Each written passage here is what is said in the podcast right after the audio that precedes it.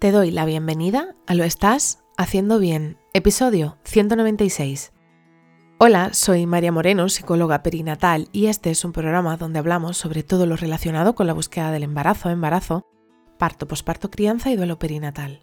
Tu espacio donde aprender y crecer juntas, pero sobre todo recordarnos que lo estamos haciendo bien. Como ya sabes, en mariamorenoperinatal.com estoy a tu disposición para trabajar juntas las herramientas que necesites, desde tu búsqueda del embarazo hasta la crianza. Además, si has sufrido una pérdida, no estás sola. Estoy aquí para ayudarte a avanzar desde ese sufrimiento hacia el agradecido recuerdo. Hoy es lunes 9 de enero de 2023 y vamos a hablar sobre volver a fracasar, entre comillas, en una fecundación in vitro.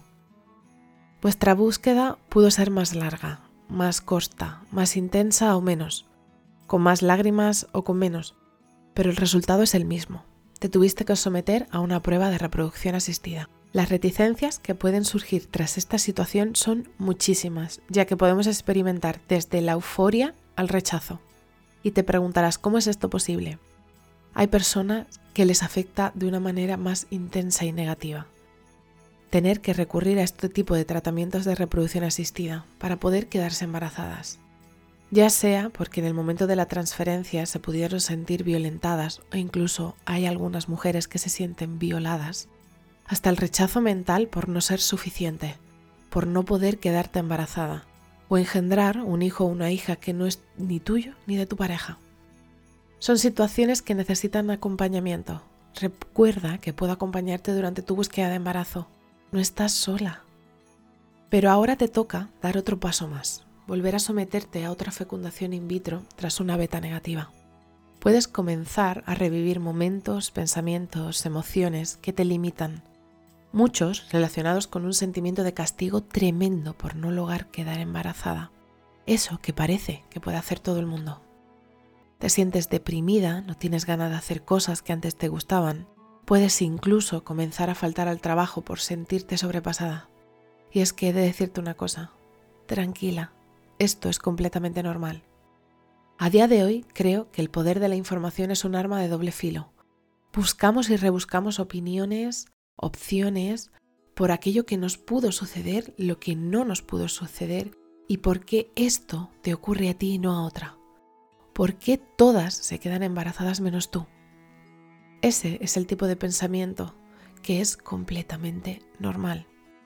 El miedo a volver a experimentar todas esas emociones que tuviste durante el tratamiento, la espera posterior, la beta espera, esa llamada informándote de que no estabas embarazada, es algo que te aterra mucho.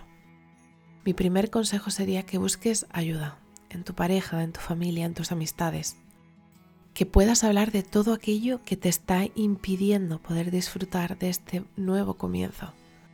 Pero si esto es algo que te limita muchísimo, busca también ayuda profesional. Muchas veces las fuerzas fallan y necesitamos que alguien nos recoja y nos diga que todo está bien, que puedes con esto y con más. Pero también necesitamos reconocer cuando no podemos más. Las manidas frases de cambia de actitud o sé positiva pueden hacernos mucho daño. Por eso, mi segundo consejo y último es que te escuches, te respetes y que te quieras.